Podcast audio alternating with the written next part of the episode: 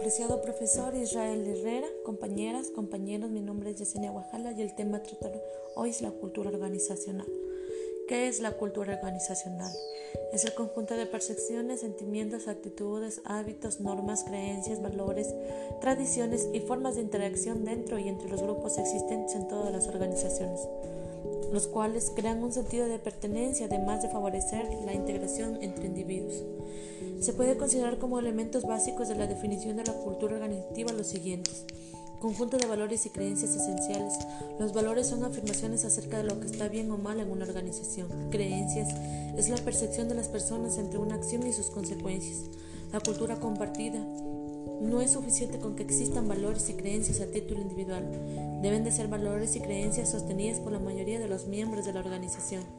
Imagen integrada es la configuración de la identidad de la empresa. La identidad proporciona continuidad en el tiempo, coherencia a pesar de la diversidad, especificidad frente al exterior y permite a sus miembros identificarse con ella. Fenómeno persistente. Es resistente al cambio. Esta inercia social puede tener implicaciones tanto positivas como negativas. No obstante, la cultura organizativa evoluciona constantemente. Existen ciertas características clave de acuerdo con las cuales la cultura se diferencian unas de otras, las cuales destacamos las más principales. Iniciativa individual, grado de responsabilidad, libertad e independencia que tienen los individuos. Tolerancia del riesgo, grado en que los empleados son animados a ser agresivos, innovadores y asumir riesgos. Control, número de reglas y cantidad de supervisión directa que se usa para el control del comportamiento de los empleados. Identidad e integración, grado en que los miembros se identifican con la organización como un todo más que como su particular grupo de trabajo. Sistema de incentivos, grado en que los incentivos se basan en criterios de rendimiento del empleado. Tolerancia del conflicto grado en que los empleados son animados a irar los conflictos y las críticas de forma abierta, modelo de comunicación, grado en que las comunicaciones organizativas están restringidas a la jerarquía formal de la autoridad. ¿Qué es la inserción de personal? Es el proceso a través del cual el empleado empieza a comprender y aceptar los valores, normas y convicciones que se postulan en una organización, refiriéndose a conocimientos, habilidades, actitudes, así como la organización, retención y empleo en la práctica académica o laboral. El desempeño profesional, por tanto, es el comportamiento total o la conducta real del trabajador, en la que la realización de una actividad o tarea durante el ejercicio de su profesión. ¿Cómo influye la cultura organizacional en el proceso de selección de personal? Cuando el proceso de reclutamiento es interno, las personas que ejecutan los procesos conocen cuál es la cultura organizacional, puesto que la viven día a día. Para ello es sencillo reconocer si un candidato podría llegar a incorporar en su vida laboral.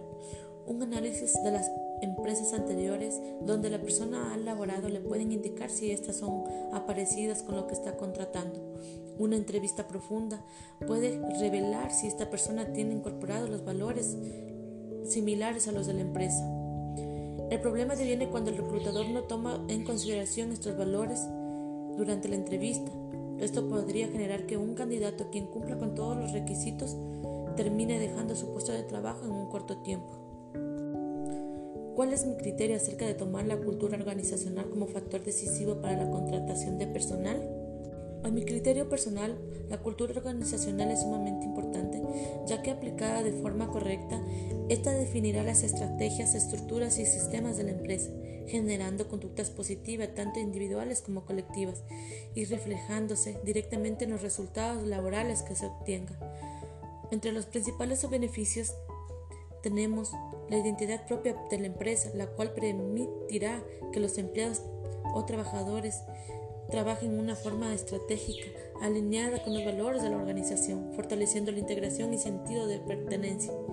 Aumentarán los niveles de productividad de los colaboradores, ya que al desenvolverse en un entorno en que se sientan cómodos les permitirá enfocarse completamente en las tareas que deben realizar.